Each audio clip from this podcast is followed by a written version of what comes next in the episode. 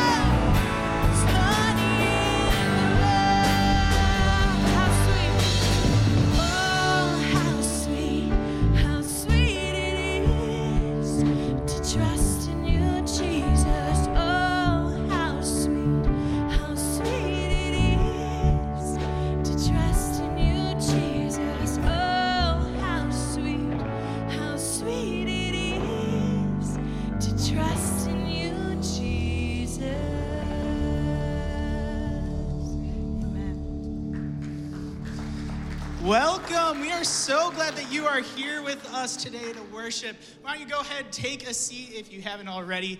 Um, my name is Andy. I'm the student minister here, and I would love to get to know you. So if you are a current attender, there's some booklets on the end of your aisles here. Why don't you go ahead, fill out your name, whatever information you want to give us. We'd love to stay in touch in that way.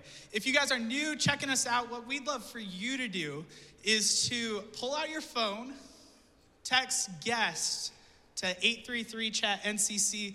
Uh, it's gonna send you a link to a form. It's gonna give you a, a link that's gonna ask for your name, phone number, email address. And that way we can follow up with you specifically. Here at North Point, we have a super cool opportunity that just started, I think, last week.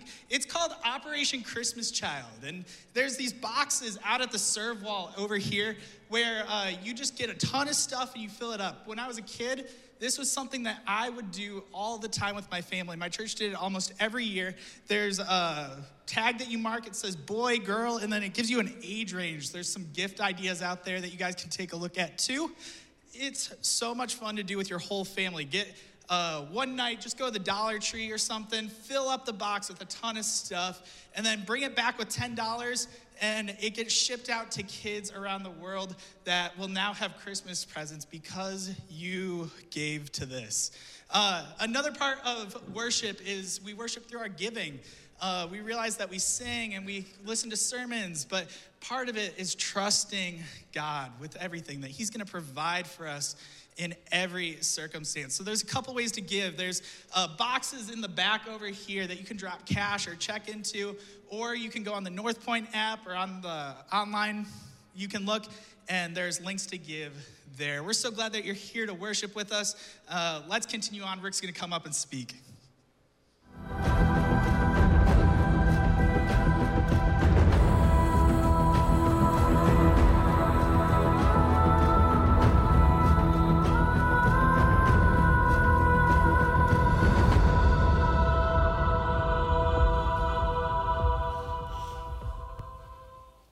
Doesn't that just make you want to sing? Ah,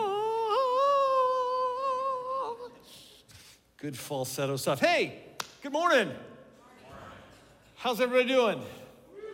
Woohoo! Good, good, good stuff. Glad you're here, and uh, hope you're you've been a part of this series, Experiencing God. That you're um, involved in the workbook, that you're using that, um, that God is speaking to you through that process.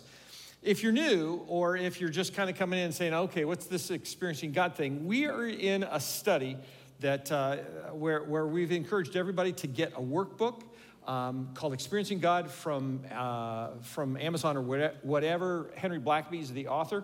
It's not too late for you to jump in and get involved. Um, it encourages you to every day do a, a page in the workbook and um, and to just see what God teaches you through that process. Now, if you've been around for a while, and we're six weeks into a twelve-week series, it's possible you might be a little behind. Anybody there? Um, What, what do you do with that? Uh, and the reason that I say it's possible that you might be a little bit behind is because I'm a little bit behind. We um, we went to Missouri a, a week ago to see our grandkids, and um, stayed in a hotel, had two of the grandkids staying with us. It was a little difficult to find time to um, carve out where I could have some quiet aw- away from the, the grandkids and all the stuff going on. So um, uh, let me just let me just give you some ideas that if you're behind, here's some ways that you can catch up. Um, the the units that that the that happen each week have five days that you do in order to complete that unit. And one of the options that you can do is just make sure that you don't do five out of seven, you do seven out of seven. Every day you go ahead and do uh, one of the pages, and it'll take you a little bit of time to catch up, but going seven days a week, God will speak to you through that process, and you'll be able to catch up. It'll just take you a little bit of time. That's a good path. That's not the path that I've chosen, all right? Um, in part because my wiring is such that it's like, look, you're seven days behind or five days behind, whatever it is. I, I just am never gonna catch up. And so you just quit. If you're wired like that, where you're, where you're just gonna give up, here's what I would suggest. This is what I'm doing. I'm, I'm doing um, a page in the morning and a page at night, like after dinner. And it's been a really good thing because it helps me be thinking about God kind of all around the clock. And um, it's that's a better path than than like sitting down and trying to do two or three or four pages all at one time, where you where um, there's going to be too much stuff there. Your brain doesn't have a chance to kind of process that. That's a, that's another good path. Um, if you're if you're saying this whole experiencing God thing, uh, really we can experience God. I've never heard about that. Maybe yeah, I think I kind of want to jump in and do it. Um, Go ahead and order the workbook, have it, you know, have, have Amazon bring it to your house. And another path that you could go would be simply to uh, to say, okay, today we start unit six, and just start this week with unit six. And um, as there's opportunity to kind of go back, it's kind of like, you know, when you sit down with your kids or your spouse or somebody, and they're like in the middle of season two of a series, and you've not watched any of that. But after some time, as you kind of dive into that, you kind of figure out who the players are, what's going on, um, what's happening in that process. Kind of like that, you can do that and just dive into to, um, Unit six and go from there. Um, in the series, in Experiencing God, there is a tool that's there, and I just want to take a second, again, we're about halfway through, to encourage you to use the memory verses that are there. This is not like Sunday school, go back, get the gold star, you know, say your memory verse to, to your friends kind of thing. But it, it really is a great opportunity to let God's word get inside you, to get it in your, your head, in your heart, and to, to just be thinking about what God's word says on kind of a daily basis. I've got my stack of cards that I either keep in my workbook or put on my desk, and, and I can just kind of filter through them um, pretty quickly. Um, some people have, have uh, told me that they have them like um, in their car.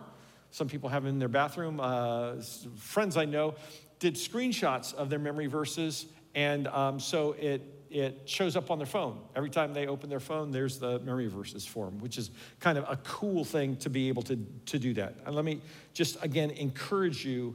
Um, uh, yes, somebody in our life group has has created jingles.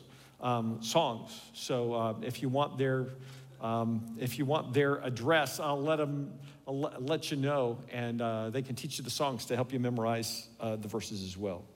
Why why are we doing Experiencing God, Rick? We've been talking about this a lot. Why are we doing this? Our mission as a church is to help all people move towards a life fully devoted to Jesus.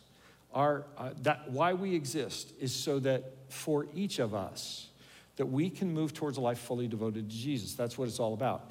Our vision in terms of how we're kind of fleshing that out right now in kind of a two to three year time period is, is that we've said everybody who calls North Point home, everybody who comes on a, a regular basis, however you define that, and says, oh, North Point's my church, um, that they would see God working in their lives, Jesus working in their lives, and that they'd be talking about it with their friends, that they'd be talking about it in their sphere of influence. Experiencing God is designed to help us see what God is doing in us and around us all the time. And so it, it, it helps flesh out that vision in a, in a really, really cool way. Um, so over the last five weeks, we've, we've, uh, we've kind of laid the foundation and, and said, that first week we said, is it possible that God can, that we can really experience God's presence in our life? And we can if we're teachable, if we're open to that. That um, second week, we talked about uh, this idea that, that God really loves us. He really loves you individually, and that he's pursuing a relationship with you. He wants to have that kind of relationship with you. Third week, we talked about responding to the, to the prompts of God and, and to just being obedient to what he calls us to do. Um, and then the... the um, um, The next week, we talked about that God speaks to us through Scripture. Um, today, we're going to we're going to kind of uh, go into a, uh, another part of that. Have Have you ever Have you ever had someone say to you, "God told me to tell you this is what you're supposed to do. God told me to tell you to quit your job. God told me to tell you that you're the person I'm supposed to marry." I just want to make that clear, you know, uh, so that you know that God has said that.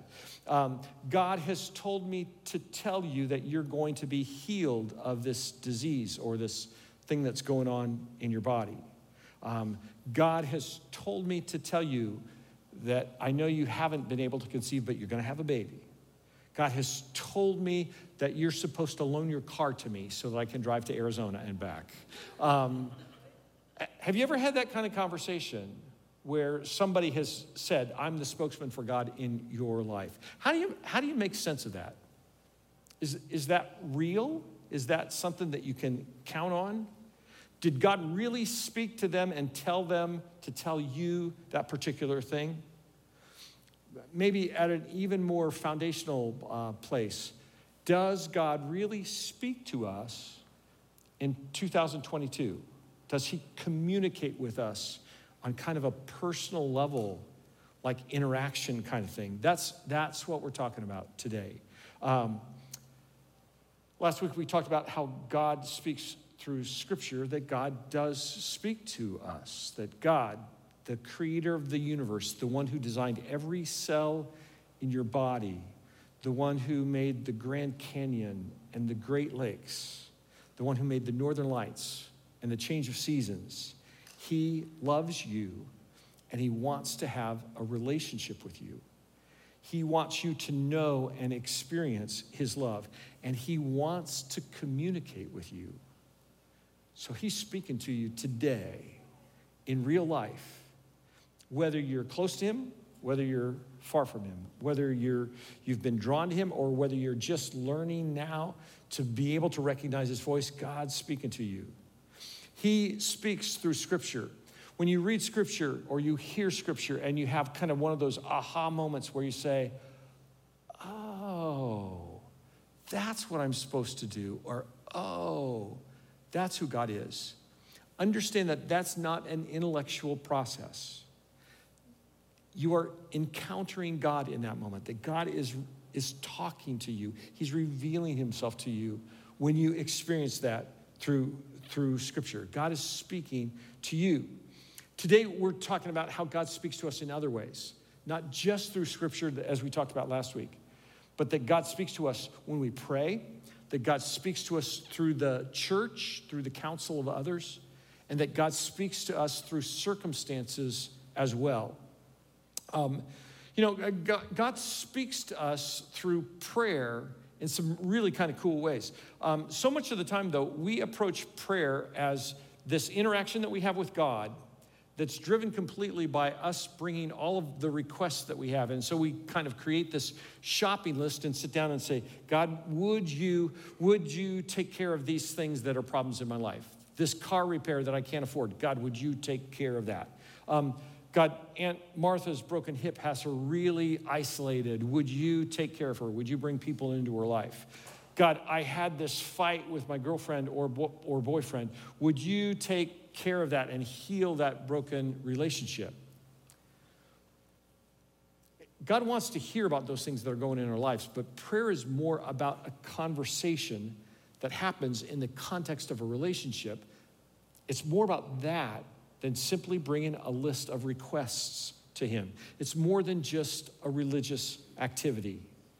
Prayer involves listening, not just talking. It's a dialogue, not a, not a shopping list.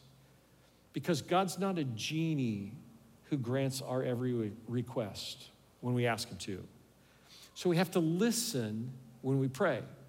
God wants to hear those things that are going on in our lives, but we need to listen as well. What's that mean? When you pray, share with God what's going on in your heart. Share with God what those needs are. Talk to God about who he is and his character and nature. But then spend some time just being quiet, just sitting and listening without all the distractions, without your electronic device close by, without T V on, without music on. Just sit in the silence and see if God doesn't prompt you to take a next step.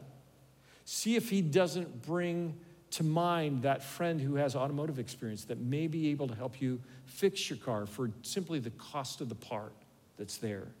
See if God doesn't prompt you to go to see Aunt Martha so that she's not so isolated, that God would answer your prayer through you. See if, see if God doesn't convict you about your responsibility for the conflict that exists with your boyfriend or girlfriend and, and is dealing with you about those things that you've done to cause that, that division.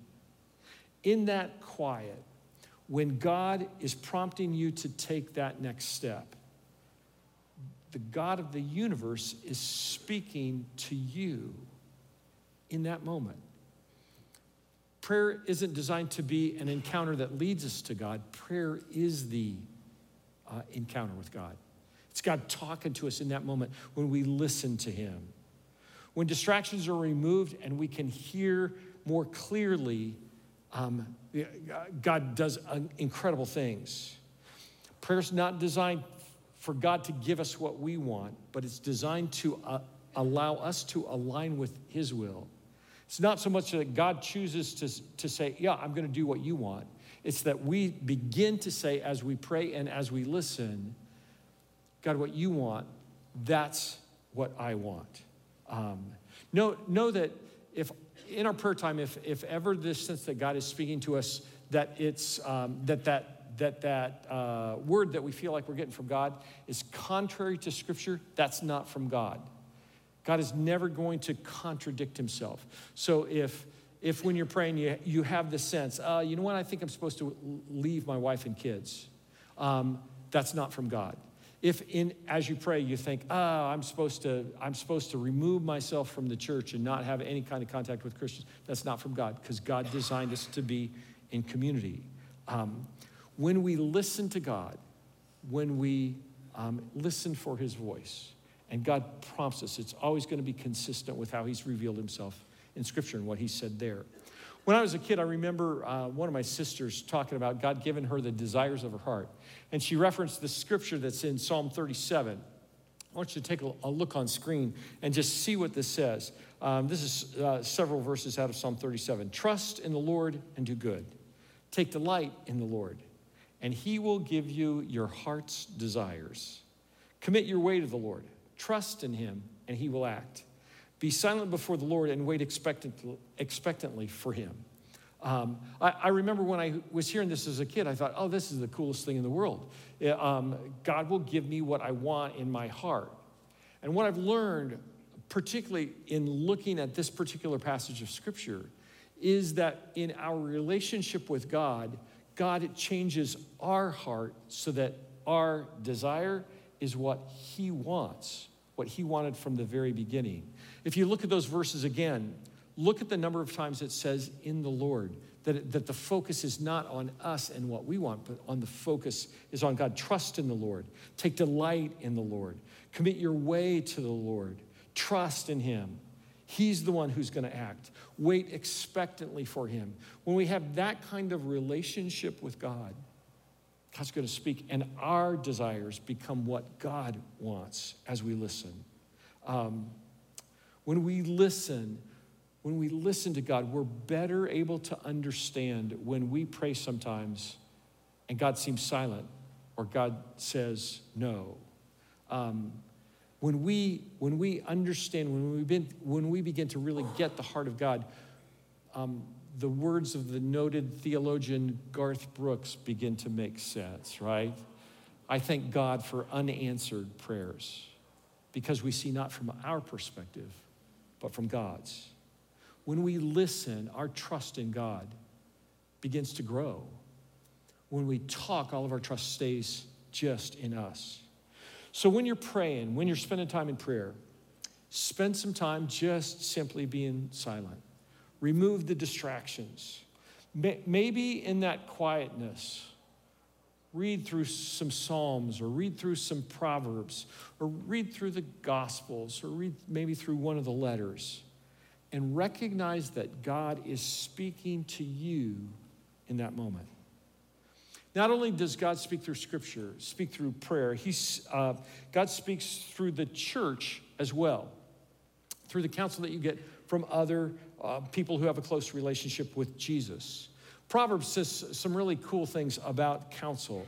Proverbs eleven says, "For the lack of guidance, a nation falls, but victory is won through many advisors."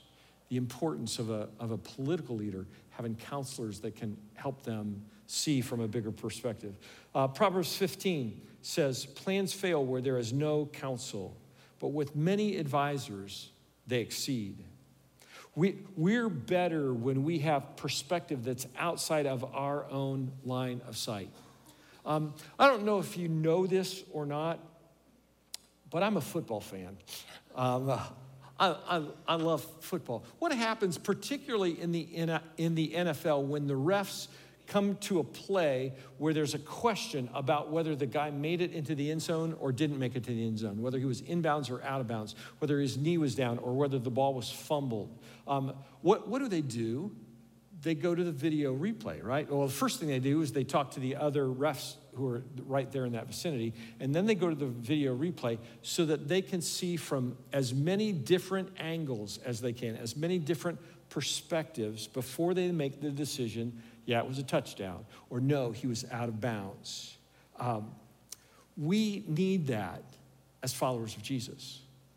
When we're faced with a decision, when, when we're struggling with something that's just a, a heavy on our heart, we need more than just our perspective. We need some people who are followers of Jesus who can come alongside us and help give us a different kind of perspective. So who do you get that from? Where do you find that kind of counsel from? Let me, let me just give you some advice. I think you start with somebody who demonstrates, who lives out in their life that they know Jesus, that they recognize God's voice, and that they know Scripture. You're, we're talking about a disciple of Jesus, somebody being changed by, somebody following Jesus, being changed by Jesus, committed to the mission of Jesus. That may be somebody that you know or somebody that you can just see the fruit in their life. That may be a friend. It may be a, your life group leader. It may be a staff member. It may be one of the elders here at North Point. But somebody that you can see that, that walk with Jesus being lived out. Don't miss this. God can speak through people who aren't followers of Jesus. God can and does speak through people that don't necessarily have a close walk with him. And he may speak through them to you. God can speak through Doctor Phil and Oprah. Um, and that, uh, yeah, did you just hear that at church? Um, God can speak through a, through a professor with a P H D in whatever uh, whatever area that, that um, may apply to what you're struggling with. But hear me in this. God's first team is the church in terms of speaking through counsel, giving you counsel. He may speak through somebody on T V. He may speak through somebody who doesn't really know you. But God's design is that that's going to come through people that you have a relationship with within the body of Christ. You need somebody um, that you can see them living out their faith in Jesus, but you also need somebody who will ask you next level questions, probing questions. Um, the, the, I wanted to clarify this because so much of the time we go to somebody for counsel and what, and, and what we really want is for them to affirm what we've already decided. We don't want them to ask hard questions and, and to get, to hear God speak through the church. You've got to have somebody who is willing to ask um, next level questions to say, okay, why do you think that? How that this decision that you're considering, it, it seems to contradict Scripture. How do you make sense of those two things being lived out in your life? Hard questions. We We don't typically want that, but that's the kind of counsel that we need. Um, I, can I just take a step back and, and, and say this about counselors? When we go to see counselors, um, the, the overriding, the overarching philosophy for, for counseling that, that exists in our culture right now is that, um, that a counselor will ask questions to, to kind of probe you to give the answer to your own situation. They'll, they'll ask those kinds of questions. Rarely do they ask hard questions about deeper level, getting to the conflict and letting that come out. And that this is the, the third thing that I think that we need to hear God speak to us through, through the church, is we need some, someone that has the boldness to tell us when we're out of line. Counselors typically don't do that. They don't feel like they have the right to do that. That that's not their place. I, when I'm talking about licensed professional counselors, rarely will a counselor say, you know what, you're making a mistake. In the body of the church, God will speak to us when we allow someone into our life that will say, don't go there, it's dangerous. That's not what God wants. Um, so, so we need somebody who's living out their, their relationship with Jesus, somebody who's willing to ask next level questions, somebody who can speak truth to you with boldness, um, and somebody who is committed to the body of Christ. And I, and I mean that the body of Christ with a, with a big C, like the church universal. They're committed to the church, and they're committed to the small C church to, here at North Point. To, within the body, God will speak to you through someone who says, no, you need to stay connected. You need to stay connected to your life group. You need to stay connected on Sunday mornings. You need to stay connected with the mom's group or the Bible study group or whatever that is. Um, godly counsel doesn't lead to an encounter with God. Godly counsel is that is God speaking to us. So when you come to somebody in church and say, I'm struggling with this, when you go to your life group and say, I don't know whether to take this job or not, and you're getting counsel from the people who are close to you, who are, who are living out their walk with Jesus, God is speaking to you through them. They're not, it's not just that God is using them, God is speaking to you in the moment. That's a, that's a real encounter with God that's happening through those people. Um, It's important when you go to somebody for counsel, it's important what they know, but it's a lot more important how they're living out their life and whether their commitment to Jesus is following through. Um, let, let me say this and, and hear this, and this is, this is a hard thing, okay? When we talk about God speaking through the church, if, if you don't trust the church, you don't really trust God. Let me say that again. And let that settle. If you don't trust the church, you don't really trust God, because God's plan is for the church to be used to help us walk with him. I know, I know lots of you, lots of people have been hurt deeply by the church, by stuff that's happened in the past. But God's plan is still for the church. And I would encourage you to not focus on the hurt that you've experienced, but to focus on what God's plan is and to bring your hurt in, in perspective with God's plan for the church, not to forget the church because of your hurt, to not let your experience filter how you see the church, but let the church, what God's plan is for the church, filter your experience. How do I know that? Because if you trust God, if you trust that God speaks through Scripture, God's, God's word is true. Romans thirteen says, let everybody submit to the governing authorities, since there's no authority except from God, and authorities that exist are instituted by God. That's true politically, that's true governmentally, it's true in, in the church, that God has set up structures that he's going to work through, and we either trust him on that or we don't. Um, let, let me just flesh that out in my world as a pastor. Um, I've, I've been a pastor for, uh, I don't know, forty years, something like that. Um, and and so I served in, I think, six different churches, had lots of experience doing that. So when I bring an idea to the elders and I say, oh, this is what we should do, I think that this is the right thing, um, and, and they're hesitant about moving forward with that, it doesn't really matter what I think. Like I may, I may think, oh, I just haven't explained myself well enough. Or guys, you just don't really get what's at stake here, or you've never seen it work, or you're ignorant about this, or whatever. If I can just help you get all that, you'll be on page with me and everything will be okay. I can take that path. That's not the godly path, because God has made me accountable to our eldership here at North Point. And so if the elders are saying, mm, no, I don't think that's a really good path, it's not... It's not a good thing for me to sit in the corner and pout and say, I didn't get my way. The right thing for me to do is to trust that God is working through the elders, through the people who are my leadership team, and trust that God is working through them, even if I don't understand it, and trust him in that. There's application for that in you in lots of areas of your life, in your family, at work, wherever it is. Do I trust myself more than I trust God's plan? That's a, it's a critical question to hearing God's, God speak to us through the church, through counsel.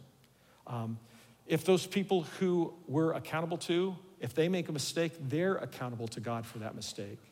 We're accountable to God for, for um, following their leadership in, in that area. God speaks through scripture, God th- speaks through prayer, God speaks through the church, and God speaks through circumstances as well.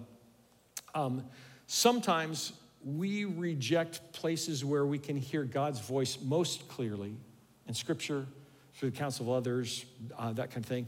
And we look for God to speak to us through things that are a little bit more obscure, through circumstances. We say, God, I've got this problem at work, um, and I've got these two options.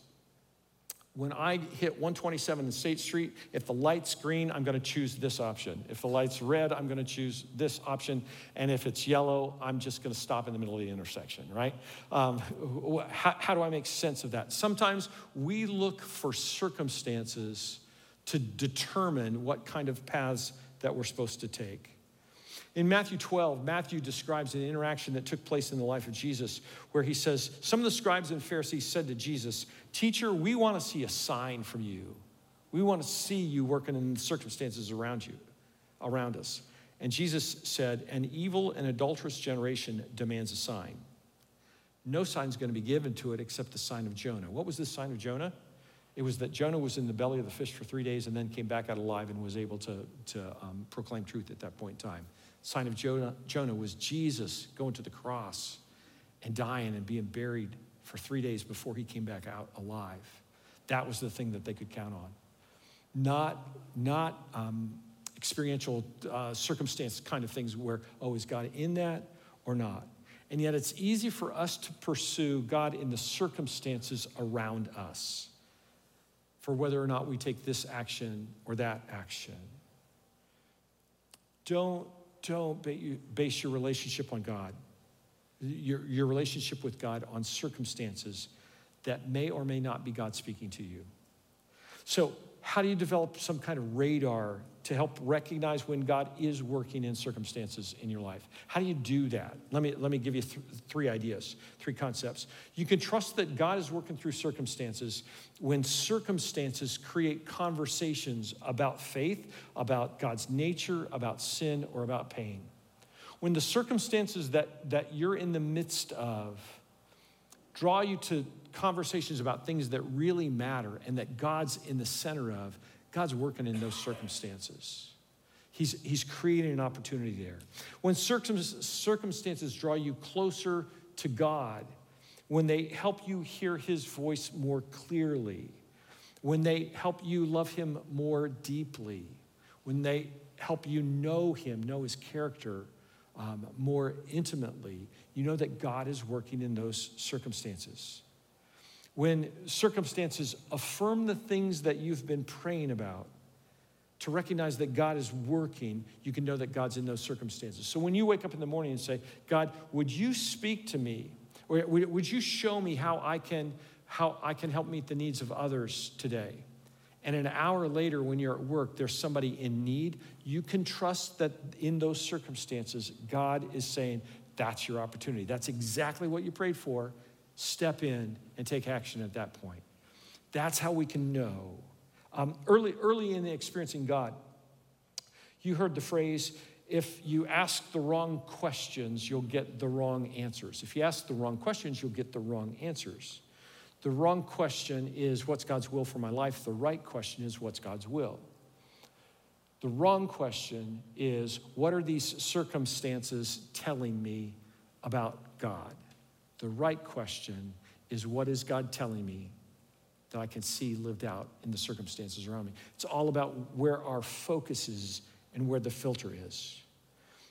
Be, be careful about asking or looking for signs that provide direction for what you perceive God's will will be for your life.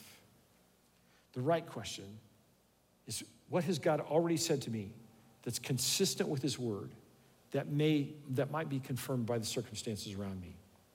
Um, the uh, it, here's what I mean by that: when we recognize what God has called us to first, and then and and then look at the circumstances around that, um, it just gives a completely different kind of perspective.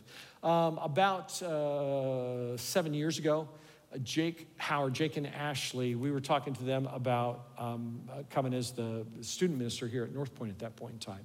Um, we had talked a little bit. We thought we were going to go a different direction with a different candidate, and I had said to Jake at that point in time, you know, we're gonna we're gonna um, look at this particular person, and we think that we're gonna hire him. It's gonna be good. And Jake said, okay, cool. That's, you know, no problem. And Jake and Ashley bought a house in Cincinnati. The guy that we were um, talking to at that point in time, um, it, it that didn't work out, and I, I called Jake back and said, hey, are you still interested in coming to be a part of the staff at North Point? And he said, we just bought a house. Um, well, yeah, what are we supposed to do with that? And he, and he said, and rightly so, you know what? Let's pray about it and see see what we think God is saying. And, and if we're supposed to come, the house is going to take care of itself. They made the decision to say yes about the move to North Point, not knowing what was going to happen with their house. Their decision was not contingent upon the circumstances. Oh, we're going to put our house up for sale, and if it sells quickly, then we're going to know we're supposed to come. They said yes to God, to his clear leading, to the call that they, that, that, that they had, that they felt like God had spoken to them about, and then made that decision and then put their house up for sale. And interestingly enough, their house sold right away. They only lived in that house for about six weeks, and they made money out of the sale. God's blessing came through the circumstances. God's will, God's speaking was not defined by those circumstances. Um, so many times I hear people say, God, I really want to know your will. So, so um, stop me if I'm going the wrong direction. Open the door for me to go in the right direction, and close the door if that's not your will. Um, can, can I just say to you, I don't think that that approach is found in Scripture, where we pray. Uh, Paul asked for an open door to, to go to Macedonia.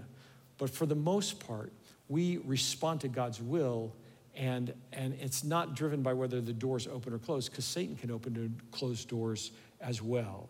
Um, God's not, this is what one of the things that you'll read this week. God is not obligated to stop you from making a mistake.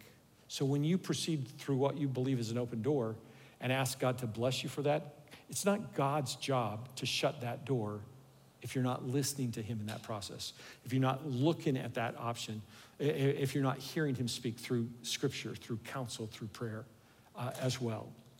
There's a, a story in, in Judges six where God's people are being, um, they're, they're being harassed, they're being bullied by the Midianites. And um, and God raises up a leader to change that, to rescue his people. This is Judges six. An angel of the Lord appears to Gideon, a man named Gideon, and says, the Lord is with you, valiant warrior. The Lord said, uh, turned to him and said, go in strength, go in the strength that you have and deliver Israel from the grasp of Midian. I'm sending you. Um, Gideon said to him, please, Lord, how can I deliver Israel? Look, my family's the weakest in Manasseh. I'm the youngest in my father's family. I got no credentials, no credibility at all. But I will be with you, the Lord said to him. You'll strike Midian down as if it were one man. So Gideon kind of freaks out because he's thinking God has called him to do this thing that he doesn't think that he can do. And so he says to the angel right there, he says, you stay here. I'm going to go fix you dinner.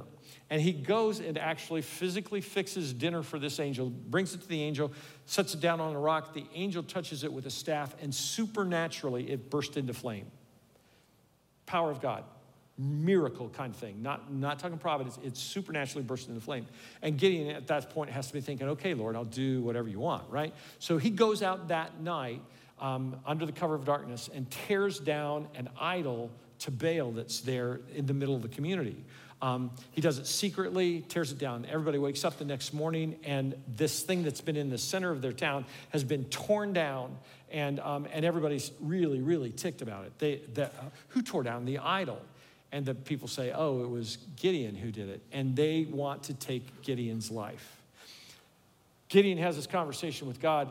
I, they, they're going to kill me, and God says, no, you're the guy. And Gideon, Gideon says this. He says, God, okay, if I'm the guy, Um, I'm going to take this fleece, this big thing of, of like wool, sheep wool. I'm going to put it down on the ground. And, and if you really want to use me, I want it to be wet with dew in the morning, to be like wet with dew, and all the ground around it to be dry. And he wakes up the next morning, and the fleece is wet, and the ground is dry. And Gideon says, God, if you really want to use me, let's, let me do another test, because I don't think I'm your guy.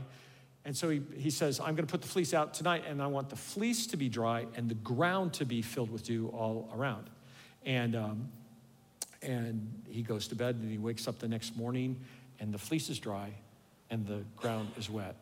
That's where we get this idea of thrown out of, that's where we get the concept, the wording, thrown out of, putting out a fleece before God. Understand this, God had been very clear with Gideon.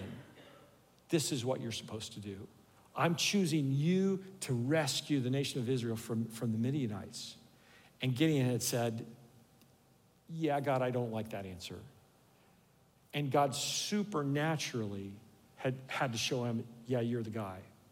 I, Can I, can I just say this about looking to circumstances? If you're looking to circumstances for direction, I would, I think I would encourage you to ask God to do something supernatural to show you his will if you're looking for clear, uh, for guidance in those circumstances. And if he doesn't do something supernatural, something outside of the, the laws of nature, go uh, recognize that that that's what God's doing. If you're not willing to take that path, don't go there, because what often happens is, okay, God, I want you to do X, Y, Z, something that's supernatural and doesn't happen, and then we turn around and say, eh, I asked him to do something supernatural. God's not gonna do that, and so we hedge on that.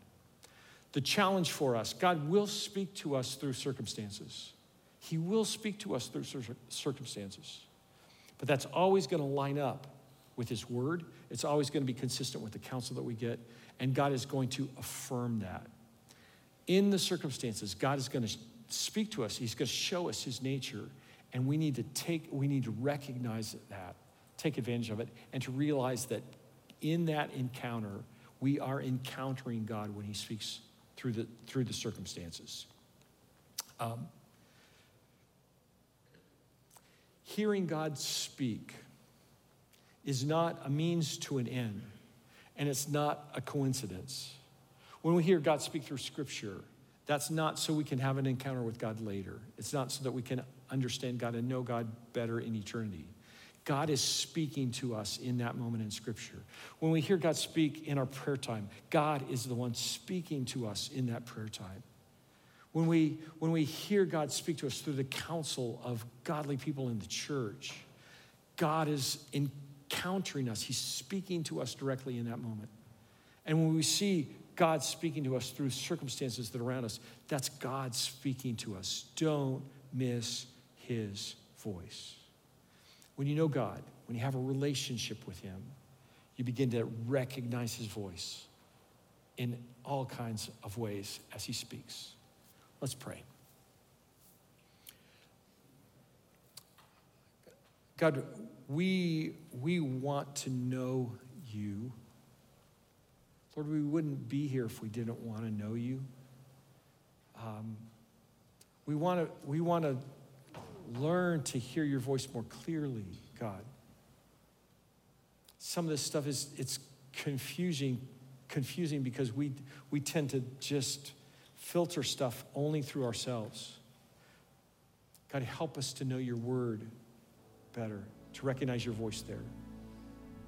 Help us to be silent more when we pray and to recognize your voice as you speak to us in that prayer time. God, help us, help us to pursue the counsel of your body, to have people in the church help us see things more clearly. Help us to hear them, hear you speak through them, and to respond. God, help us to see the work that you're doing all around us, all the time, in the circumstances. Help us to recognize your hand, your voice in that, and respond. God, um, we want to know you, um, and we want to love you with our whole hearts. In Jesus' name we pray. Amen. Let's stand together. Let's sing.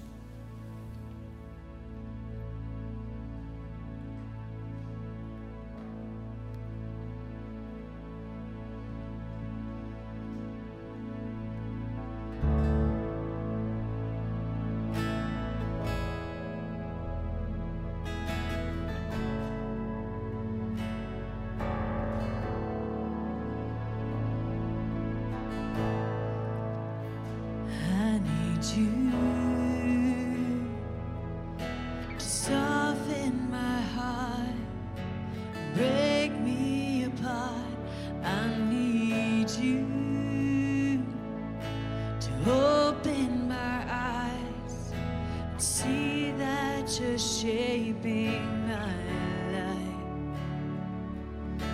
And all I am, I surrender. Give me faith to trust what you say, that you're good, your love is great.